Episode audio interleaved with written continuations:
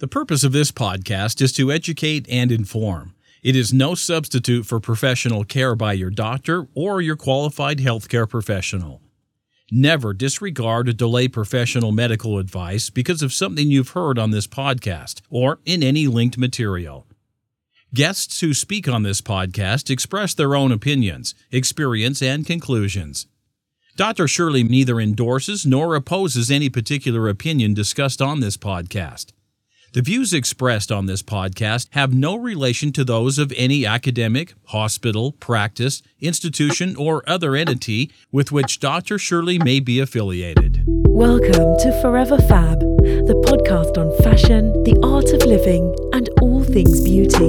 This podcast is curated by Dr. Shirley Madhere, MD, as the definitive source of holistic wellness through beauty.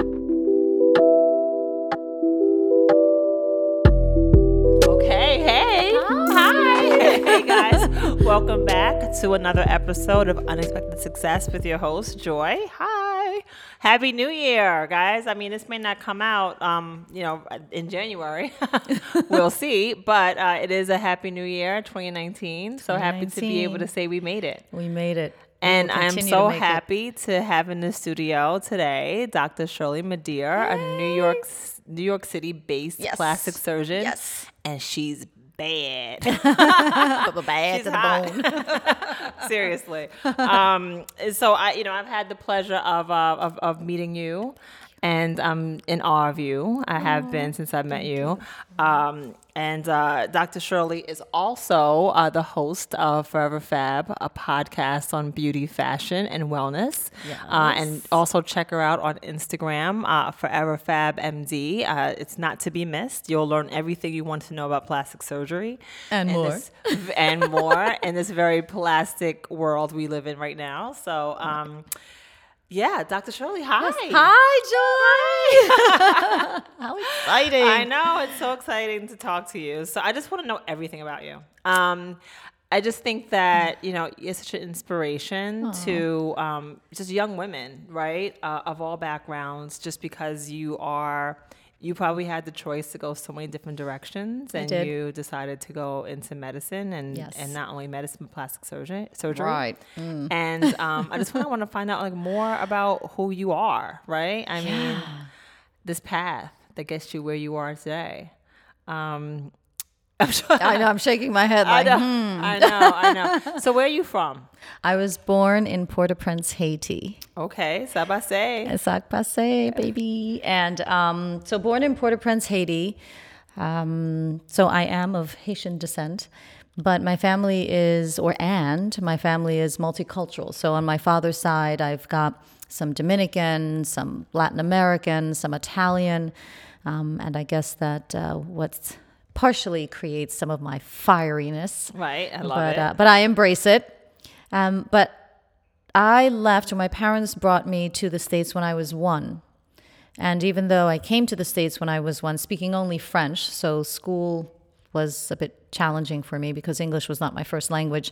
So I had to, you know, get through that. But um, they brought me here when I was one. And despite being in New York since I was one, obviously the tradition and the culture and the language stayed with me. So I would go to American school, but I would come home and it would very much be the Haitian multicultural household. right, and so you moved to New York, and where do you move to? Where did you? Where were you raised? Well, we in? lived in a lot of different places. So I don't remember in exactly what order, but at one point we were in Brooklyn, and another point we were in Queens, at another point, I think most recently we were in Upper Upper Manhattan. Okay, What I like to call the Upper Upper Manhattan, Upper right. West Side, Right, right. Harlem, USA. Right. Um, and that was pretty cool. That's awesome. Yeah, awesome. Do you have yeah. siblings? I do. I have one younger sister. She's a few years younger than I, Okay. and she is a fabulous music executive. oh, I love it. Yeah, love she's it. cool. She's hip. I'm the nerd, Okay, and she's the cool and hip one. you got to have one of each. You gotta have one of each. and you're right? pretty hip and cool yourself. I try. I don't know if I am And is it, she still in New York? She is still in New She's York. still yes. in New York. Okay, yeah. awesome. So we powwow every once in a while, and we speak frequently.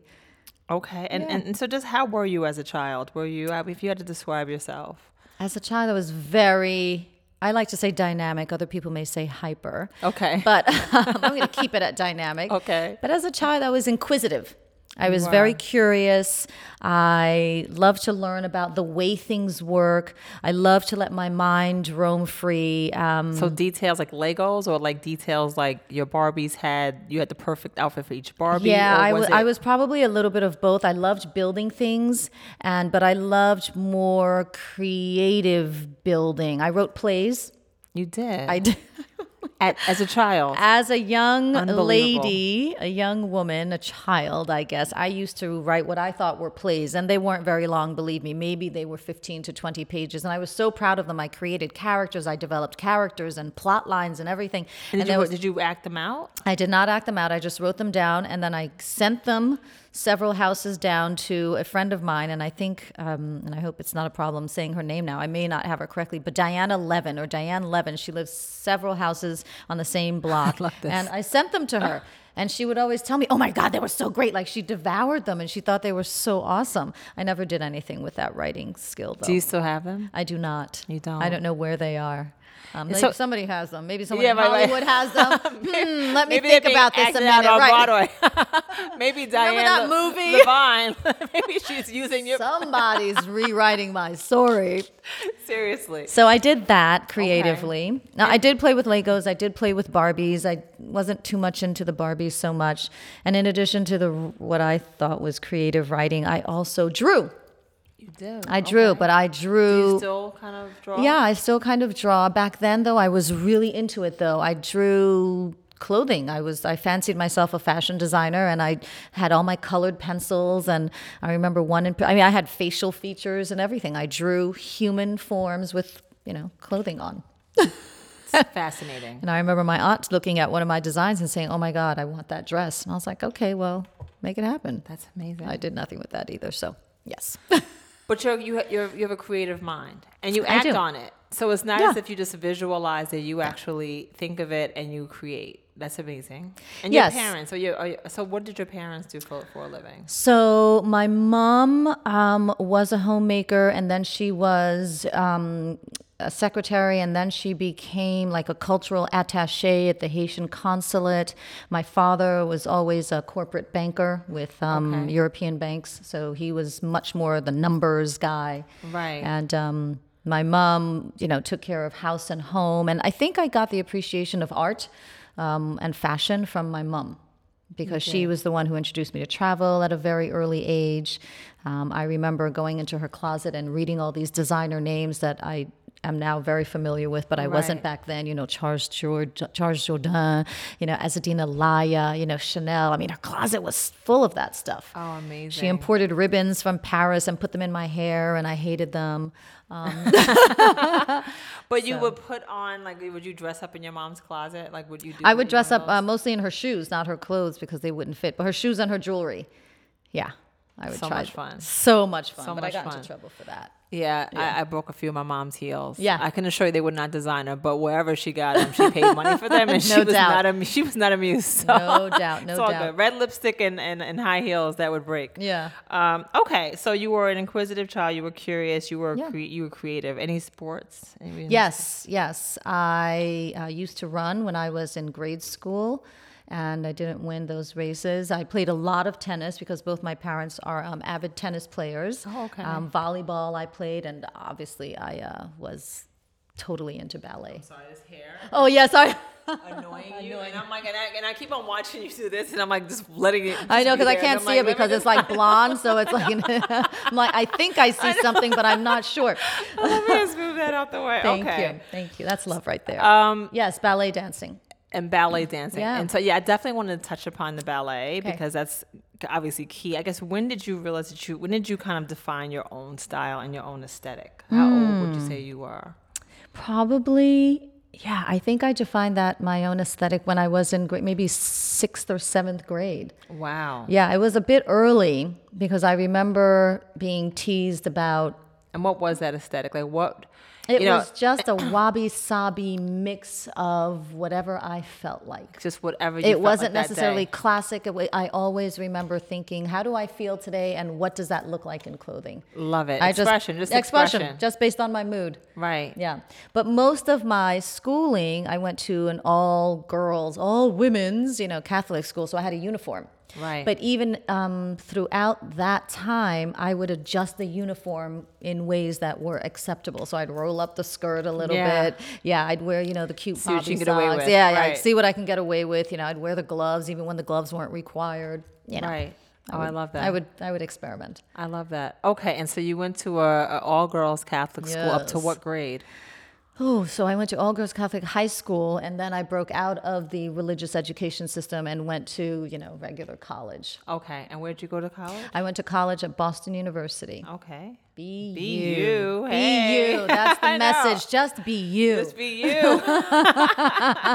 Don't try to be anybody else. Just Right. be you. And how was Boston? How did you how did you uh, adjust? I had no problems adjusting. I had a wonderful time in Boston. I recognized that college was an opportunity for me not only to learn a lot academically, but to learn a lot about life. So I maxed out on everything, again, legally. I maxed out on studying. I was a double major, English biology, French literature minor, and I maxed out on extracurricular activities. So I continued to dance in addition to the ballet. I took ballroom dancing, I took music education. Um, I went around and found out about different student unions. I, I, I just tried to meet as many people as possible because I did think Boston was a fabulous melting pot of culture, at least Right. on the educational college, you know, graduate school level. Now at this point, you're you know you're young, you're gorgeous, you're on you're in Boston. gorgeous. You're, yeah, you're gorgeous. That took a minute. You're in college. It took years. did you know? Did you have an idea of where you were going? Did you have? Were you strongly set in what you wanted to do? Because I mean, you was clearly good at so many things. I, I think that because I was so curious and ambitious, that I was set on, once I decided that I was going to do that, I was set on becoming a physician. I didn't quite know exactly that I was going to go into plastic surgery, but I was definitely set on becoming a well rounded physician. And I think that's all that I went into it. Right with. now, I, you know, I don't know uh, clearly. I don't know all of the people in your family and, and the friends that you knew uh, growing up. But I guess, how did you know that you could be a physician? I think that to a certain degree, um, you know, I grew up in a, in a in an area that a lot of the a lot of the kids uh, didn't know you could become these things. They, they could never visualize themselves Yeah. um, as doctors or Yeah. lawyers. And I guess, how did you have the vision that you could become? I owe so much of that possibility and the manifestation of what I visualize to my family. Um, No one in my immediate family is a physician, so that I had no experience. I had no idea what that would entail or would involve. Um, no one in my immediate family um, had gone through medical school or even something remotely related to be able to say, listen, this is what it could potentially be like. Right. However, I do have parents who always told me that whatever I envisioned was a possibility. Amazing. And that if I worked hard and was the best person that I could be, um, even with our, you know, my human foibles, if I just did it with integrity and with um, intention, that I could get there. And what's the worst thing that could happen? I tried it, I failed. Eh, so what? Right. So I grew up with that notion. Which is everything, right? I think- I think it's a lot. know, Right. because going through surgical education, whoo, Yeah, I can't imagine. I, so I went through it and I still can't imagine. I mean, it's surreal. Right. How painful on so many levels it can be, um, especially if you have to check the other box. Um, Right. it can be so painful. But actually, it's in going through that fire partially that um, helped to motivate me to be the best that I could be.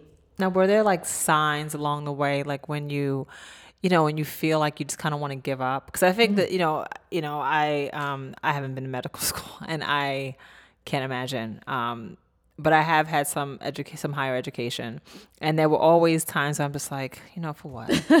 What like, is this like, for? what am I Why?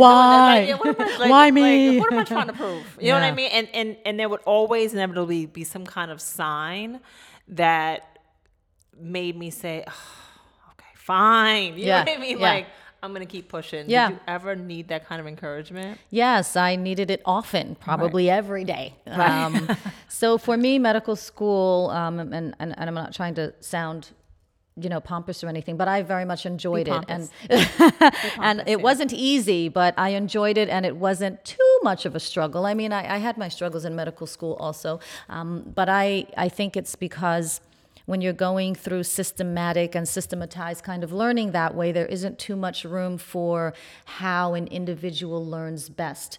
The way that things are taught or the way is the way that you better learn it. And I'm much more of a visual learner, and I sometimes need time to process and integrate information. And sometimes in medical school and definitely in residency, you don't have that kind of time. So I always needed extra time. I was the kind of person who I would have to hear something in a lecture, then I'd have to write it down, then I'd have to reread it, and then I'd have to try to visualize, and then I'd have to memorize it. So for me, Right. my learning pattern, you know, and it took me years to, To figure that out, was- yeah, to right. realize that that was my thing. Um, but yes, there were many times, oh gosh, too many times where I didn't think about giving up, but there were definitely moments of despair. Because I'm also the type of person that if I start something, I really feel like I have to finish it, unless it's to my detriment or somebody else's detriment, which of course I would not do. Um, but I remember one time in particular, I had just I had had it. I don't know if it was the 120th hour of the week that I was working. I don't know if it was, you know, the comments that I would getting, you know, that I was getting, the isms, you know, whether it was I was female or a woman of color, or just, you know, oh, you're not good enough, uh, uh, uh, uh, uh, uh, uh, Right. all that stuff over and over and over and over and over again. And I got to the point where I thought, oh my gosh, I really thought I could handle this. I mean, I was a, an honor student. I did well in school and you know, I, I got in for crying out loud. They Right. accepted me. And I presume they accepted me because they thought, you know, they Yeah, could, that I was qualified. Right. Um, so there was one day in particular I came back and it was surgical residency. I can't remember if it was my first year, my second year, but again it went on for the entire 5 years. But one day in particular I came home and I was bawling. I was in tears. I just couldn't take it anymore. And I knew I was going to continue, but I just didn't know how I was going to wake up the next day and continue. And it got to the point where things were so bad, I was being chronically late. And that's one of the worst things that you can do in a surgical residency because you're part of a team. So if you're late and you're not in at 4:30 in the morning, then the person and the people who are in at 4 in the morning have to take your work on Oh to get the work done before having to go to the operating room at seven o'clock in the the morning. pressure, right. So not So only was pressure. there was way too much pressure coming everywhere. So um, that on top of the negative feedback that I was getting, and whether it was warranted or not, it doesn't matter. No, it it was negative matter. feedback all the time. I just I just couldn't do it anymore. So I came home. I was bawling. I was in tears. And I didn't know who else to turn to except my family. Right, they had been there for me in the past. They were always there. So I called my mom and she heard me, you know, she, I told her my story, oh, this and that, and they did this, and they said that to me, and I'm not good enough, and I'm not sure if I'm going to be able to finish, blah, blah, blah, blah, blah. I went on and on and on, and she's silent. She's just listening. Yeah. And when I was done, you know, I gathered myself, and I was just like, well, Right. So what do you? what, do, you what- what- what do you think? Right. And she just said, take a deep breath and remember. When you're going through times like that, just ask yourself, do they know who you are? Woo! That's already bringing tears to my eyes because when I think about that, I was like, oh my God, that was the best thing she could have said to me. I have goosebumps. I have goosebumps, and obviously, I'm starting to, um, you know, choke up because at the time I thought, you know, mom, and I did respond, mom, they don't care who I am. They don't care who my family is. They don't care. You know, we have some, we like to say we have some royalty in our blood. Right. And I remember responding to her saying, Mom, they don't care that I'm the granddaughter of this person or that diplomat, Right. or they don't care that my legacy is this or my family is that. They don't care. Right. Right. And all she could say was, just remember who you are, Which is the best advice. which is the best advice. I mean, and you take that. And I took that- every situation. And I took that into every situation. And I was just like, it doesn't matter where I'm from, doesn't matter who I'm related to, who I am. right. Is the person who chose this, Right. is the person who's qualified, is the person who's better than the negativity, and is the person who will rise. right. And that's who keeps you centered. And that's what I did. That's amazing. I love that. I love that. Oh, it's love that. ongoing. It's ongoing.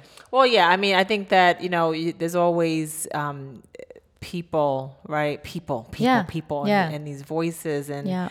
and having to ignore the voices and know and, and stay centered. Now, do you meditate? Do you do anything else to kind of keep you keep yourself centered? I um, I did learn how to meditate a couple of years ago, and the particular technique I learned was transcendental meditation. Um, but I only learned that a couple of years ago, and you know, ideally, you're supposed to do it 20 minutes twice a day. Mm, I don't really get that. Right. I, ti- not so good. At, yeah, that time thing. I'm still aspiring to that time thing, Right, right, right, right, as well as other time management issues. But I've I've done a lot of work on myself, and I continue to do a lot of work on myself. And despite how traumatizing, truly psychologically, mentally, and, and even physically traumatizing um, the surgical residency was, and I did too, the surgical res- the general surgery surgery residency was, I now am able to look back upon it with gratitude and with appreciation. Because had it not been for that adversity, perhaps I would not be as, I think, resilient and strong as I am today. Had it not been for me being introduced to the different types of perspectives and people and opinions and beliefs and stuff um, that people have available to throw on you, then perhaps I wouldn't be as well equipped to deal with some of the stuff that I'm dealing with in my current life. Right. So, interestingly enough, um, I do believe that which doesn't kill you makes you stronger. makes you stronger. And I do believe that sometimes in life, things happen to you, whether really, really great or really, really tragic, um, because maybe that's just a call to you. Maybe Right. that's just a call for you to figure out how to A, accept the call, acknowledge what's happening, and B, to grow and evolve. Right. I You mean, know- it took me years to be able to say to that. be able to say that and believe it and believe it. because like you know and I do believe it. I, I was reading some I'm reading some book that um, a previous uh, guest on this podcast uh, you know told me I should read and and they said that you know no matter every event that you that happens in your life whether it's a good or bad you say thank you you baptize the event he, he says baptize the event for Yeah. being a good event even Yeah. if it was a Yeah. even if it traumatized Yeah. you, you say thank you, Yeah. right? Because ultimately there is a lesson and there is something in that quote unquote bad event that ends up making you so much more resilient. I think um, I think it's a difficult lesson. No, and I'm still c- It trying. hurts, yeah, right. I'm still trying to wrong, like- embrace that concept. Right, right, right. But I do think there is truth to that. Right. Um, But I really also do. think that you know a, a lot in, in large part, um, you know, there's something that has to be said about people um, attacking you based on that which they that- don't really know. what they don't know and what they're intimidated by, right? Um, Or I that they were taught to Right. dislike exactly, because they don't understand. Exactly. So if something does not, you know, so if a if a if a doctor comes in and the doctor doesn't look like a doctor, whatever that means, Yeah. right? Yeah. Then you may be under higher scrutiny No than someone that walks in the door who may look like a doctor. I'm, I got used to that. That Yeah. was I thought that was amusing. I would walk in with my team, and, And they'd um, say, "Would you and I'm a doctor?" petite, Right. yeah, and I'm petite, and obviously I'm the only one who looked like I did, and and the uh, among the team of all you know lab coats, and um, the patient would directly speak with Of course. one of my students. Who looks like a doctor? Yeah, who would quote right. unquote, you know, be tall, dark, and handsome, or Right, tall, right, light, and handsome, whatever. but in, you know, invariably um, male, and um, and I would just let the patient go on and on and on and on and on, and then when it came to a point where the patient would ask, "Well, what's next, doc?" Silence, and then I would intervene. I'd say, "Well, I'm Dr. Madhere, and what's next is A B C D E F G." Right, and, and you'd watch them like, Stunned. right? You mean you're the one? Yeah. Yes, I am. I am in fact the I one. am, in fact, the one. But in addition to you know the very difficult um, and challenging uh, stories and vignettes, I also am very blessed to be able to have balanced those with instances and many instances and scenarios where. Um, I think I did a lot of good for the patient, and that you know we had laughs, and I learned a lot, and the patient learned a lot. It, it's it's all good. No, it ends up being a, a happy ending. Yeah, So when you, I guess when you reflect on, um, you know, we discussed some some of the um, trials, right? Yeah. When you reflect on your success and your accomplishments, what what stands out the most of what you've accomplished on the on the flip side of the trials? You know, when you say Which success, yeah, it's hard to think about that because when you say success, I'm like, who me? Yes, you. Um, I don't really, mm, I don't quite see my life as successful in that sort of, oh, she's arrived way. I feel as if I'm still going. I'm still a work in progress. So I'm not sure about the success part, but in terms of accomplishments, I think that my accomplishments have been I'm and I'm grateful for these. I'm grateful to have had my eyes opened up to to life and to recognizing that I am here for a mission. I do have a purpose and I believe that that purpose is to serve and to contribute and maybe leave a legacy. So I'm grateful for that accomplishment because I don't think everybody gets to that point of realization, maybe, um, or self discovery. I mean, you've had your own practice Yeah. um, in New York, so you. right. So let me, let that me- a success? Let, That's a struggle. let me tell you what, what, like, what I see. That's a struggle. because you're so humble, right? So I mean, I- you know, you've had a successful practice in New York. You've been, you've made numerous appearances on, you know, in the media. Uh, you've been on, I mean, Dr. Oz, just just to name one, right? I mean, but you've been on a number of shows. You've provided advice, medical advice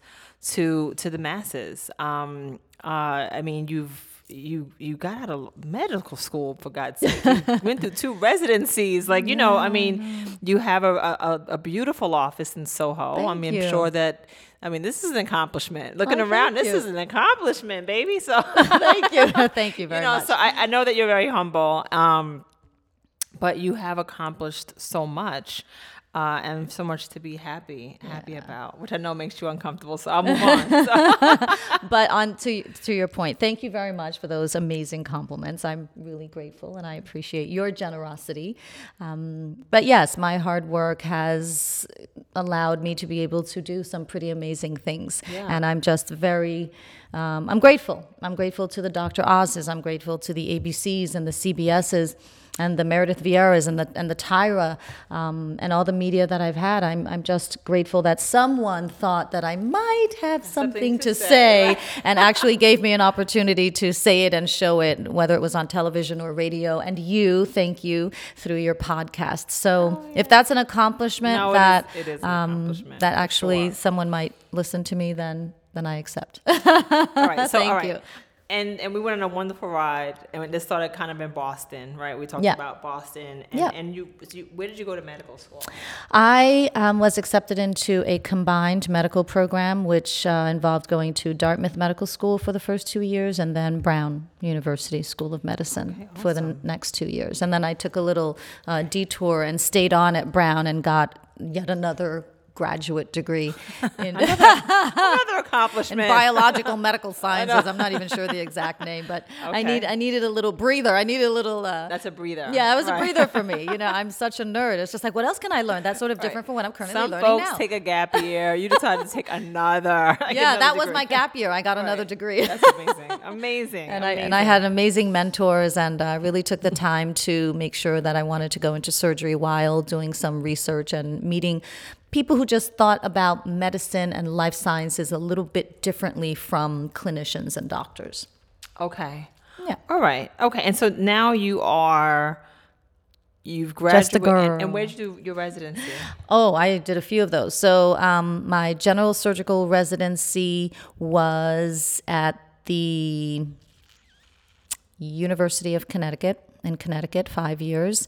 And then I did a plastic surgery residency at um, Albert Einstein School of Medicine or Medical Center. And that was in the Boogie Down Bronx. Boogie down. Boogie down. Shout to the Bronx. down, down, down, down. and um, and then I did a cosmetic surgery fellowship. So again, that was my version of a gap year. Like, hmm, Right. I don't think I'm done yet. One more. Right, one more. Um, a cosmetic surgery fellowship through the New York Eye and Ear Infirmary, uh, which is now I think a part of Mount Sinai. Awesome, awesome, awesome, awesome. So you were schooled up, like Yeah, yeah, you you schooled are up. you are Is schooled up. I'm leveled up. Yeah, yeah, you are. Wow. Okay, so I don't know what our um what the timestamp is right now. Yeah. So what? Why don't we um, stop here and we will um, and the audience like we have so much more to get into because after Dr. Shirley got all schooled up, she decided that she wanted to be a ballerina. So we'll, we'll get into that on the next episode. Uh, hope hopefully you guys will tune in. Until then, uh, thanks for tuning in to another episode of On Success with your host, Joy. You can find us on iTunes, Spotify, iHeart, YouTube, and Podbean. Please hit subscribe and leave a review once you've listened. Until then, Dr. Shirley, keep winning. I'm trying. Cheers. Thank you for listening to this week's episode of Forever Fab, the podcast on fashion, the art of living, and all things beauty, curated by Dr. Shirley Madhere, MD. Live beautifully and help make the world a more beautiful place.